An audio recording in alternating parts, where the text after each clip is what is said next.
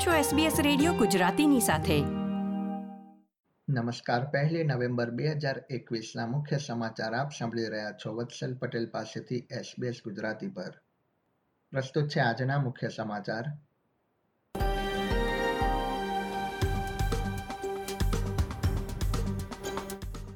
ભારતની કોવેક્સિન રસીને ટીજીએ દ્વારા ઓસ્ટ્રેલિયા મુસાફરી માટે માન્યતા આજથી ઓસ્ટ્રેલિયાના ન્યૂ સાઉથ વેલ્સ તથા વિક્ટોરિયામાં ક્વોરન્ટીન વિના આંતરરાષ્ટ્રીય ઉતરાણ શરૂ. અને ન્યૂ સાઉથ વેલ્સમાં આજથી રિજનલ મુસાફરીનો પ્રારંભ થયો.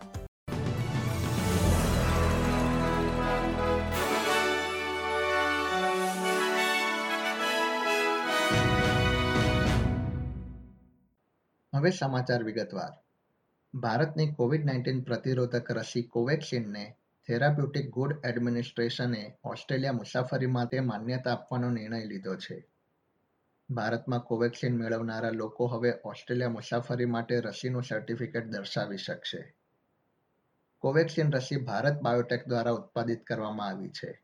ટીજીએ દ્વારા એક નિવેદનમાં જણાવવામાં આવ્યું હતું કે ટીજીએ એ છેલ્લા કેટલાક અઠવાડિયાઓમાં કોવેક્સિન રસીની ગુણવત્તા તથા તેની કોવિડ નાઇન્ટીન સામે કેટલી સુરક્ષા આપે છે તેનો અભ્યાસ કર્યો હતો. ત્યારબાદ આ નિર્ણય લેવામાં આવ્યો છે.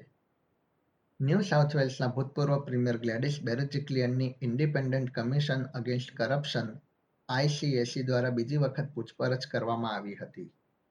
વર્ષ બે હજાર પંદરથી બે હજાર અઢાર દરમિયાન બેરેજિક્લિયને ડેરિલ મગ્યુરીના પ્રોજેક્ટ્સમાં જાહેર હિતનો ભંગ કર્યો હતો કે કેમ તે અંગે તપાસ ચાલી રહી છે. સંબંધોના કારણે તેમણે મેગ્યુરી સામે ભ્રષ્ટાચારની તપાસ ન કરી હોવાના આક્ષેપોને તેમણે નકારી કાઢ્યા હતા. વડાપ્રધાન Scott Morrison COP twenty six climate સમિટમાં ભાગ લેવા માટે ગ્લાસ્કો પહોંચી ગયા છે. બીજી તરફ રોમમાં ફ્રાન્સના પ્રમુખ ઇમાન્યુએલ મેક્રોને વડાપ્રધાન મોરિસને સબમરીન ડીલ મુદ્દે ખોટું બોલવાનો આરોપ લગાવ્યો છે. ફ્રાન્સના પ્રમુખે જી ટ્વેન્ટી સમિટ બાદ એસબીએસ વર્લ્ડ ન્યૂઝ તથા એબીસીના પત્રકારને આ નિવેદન આપ્યું હતું. જોકે બીજી તરફ વડાપ્રધાને આ આરોપને નકારી કાઢ્યો હતો. વિક્ટોરિયામાં કોવિડ નાઇન્ટીનના નવા ચૌદસો એકોતેર કેસ તથા ચાર મૃત્યુ નોંધાયા છે. રાજ્યમાં છેલ્લા ચોવીસ કલાકમાં છેતાલીસ હજાર જેટલા ટેસ્ટ કરવામાં આવ્યા હતા. વિક્ટોરિયામાં હાલમાં કોવિડ નાઇન્ટીનના સક્રિય કેસની સંખ્યા બાવીસ હજાર સુધી પહોંચી ગઈ છે. આજે પહેલી નવેમ્બરથી ઓસ્ટ્રેલિયાના સિડની તથા મેલબર્ન એરપોર્ટ પર ઉતરાણ કરનારા આંતરરાષ્ટ્રીય મુસાફરોએ રસીના બંને ડોઝ મેળવી લીધા હશે તો તેમણે ક્વોરન્ટીન કરવાની જરૂર રહેશે નહીં. રસીના બંને ડોઝ મેળવી લેનારા ઓસ્ટ્રેલિયન્સ પણ હોટેલ ક્વોરન્ટીન વિના સીધા જ ઘરે જઈ શકે છે. માર્ચ બે હજાર વીસમાં ઓસ્ટ્રેલિયાની સરહદો બંધ થઈ ત્યારબાદ પ્રથમ વખત વિક્ટોરિયા અને ન્યૂ સાઉથ વેલ્સમાં ક્વોરન્ટીન ફ્રી ટ્રાવેલ અમલમાં મૂકવામાં આવ્યું છે.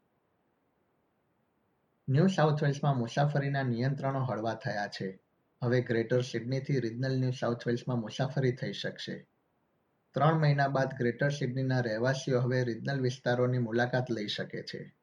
પ્રીમિયર ડોમિનિક પેરોટે રિજનલ મુસાફરીને પ્રોત્સાહન આપવા સિડનીથી ડબ્બોની મુલાકાત લીધી હતી. કેનબેરામાં ડિસેબિલિટી સપોર્ટ વર્કર અને કમ્યુનિટી એજ કેરના સ્ટાફ માટે કોવિડ નાઇન્ટીન પ્રતિરોધક રસી લેવી ફરજિયાત કરવામાં આવી છે. કેનબેરાના જાહેર આરોગ્યને ધ્યાનમાં રાખીને આ ક્ષેત્રોમાં કાર્ય કરતા કર્મચારીઓએ પંદરમી નવેમ્બર સુધીમાં રસીનો પ્રથમ ડોઝ તથા તેરમી ડિસેમ્બર સુધીમાં રસીનો બીજો ડોઝ મેળવી લેવો પડશે.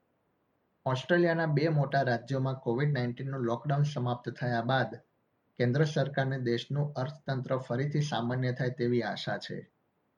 કેન્દ્રીય ટ્રેઝરર જોશ ફ્રાઇડનબર્ગે જણાવ્યું હતું કે આગામી મહિનાઓમાં અર્થતંત્ર વૃદ્ધિ કરે તેવો તેમને વિશ્વાસ છે. તેમણે જણાવ્યું હતું કે ઓસ્ટ્રેલિયા કોવિડ નાઇન્ટીનના કારણે ઉત્પન્ન થનારી બીજી મંદીને પણ ટાળવામાં સફળ રહેશે. રમતના સમાચારો પર એક નજર કરીએ તો, વર્લ્ડ નંબર વન ટેનિસ ખેલાડી ઓસ્ટ્રેલિયાની એશ બાર્ટી સતત ચોથી વખત ન્યૂ કોમ્બ મેડલ મેળવશે. ઓસ્ટ્રેલિયામાં ટેનિસની રમતમાં શ્રેષ્ઠ પ્રદર્શન કરનારા ખેલાડીને આ સન્માન આપવામાં આવે છે. ટેનિસ ઓસ્ટ્રેલિયાએ સોમવારે જણાવ્યું હતું કે ગયા વર્ષે કોવિડ નાઇન્ટીન મહામારીના કારણે આ સન્માન કાર્યક્રમ મુલતવી રાખવામાં આવ્યો હતો, પરંતુ તે હવે વર્ષ બે હજાર એકવીસમાં પરત ફરી રહ્યો છે. બાર્ટીએ આ વર્ષે વિમલ્ડન તથા અન્ય ચાર ટુર્નામેન્ટ્સ જીતી હોવાથી તેને આ મેડલ આપવામાં આવશે. એસબીએસ ગુજરાતી પર આ હતા સોમવાર પહેલી નવેમ્બર બે હજાર એકવીસના બપોરે ચાર વાગ્યા સુધીના મુખ્ય સમાચાર.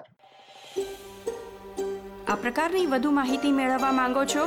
અમને સાંભળી શકશો Apple podcast Google podcast Spotify કે જ્યાં પણ તમે તમારા પોડકાસ્ટ મેળવતા હોવ.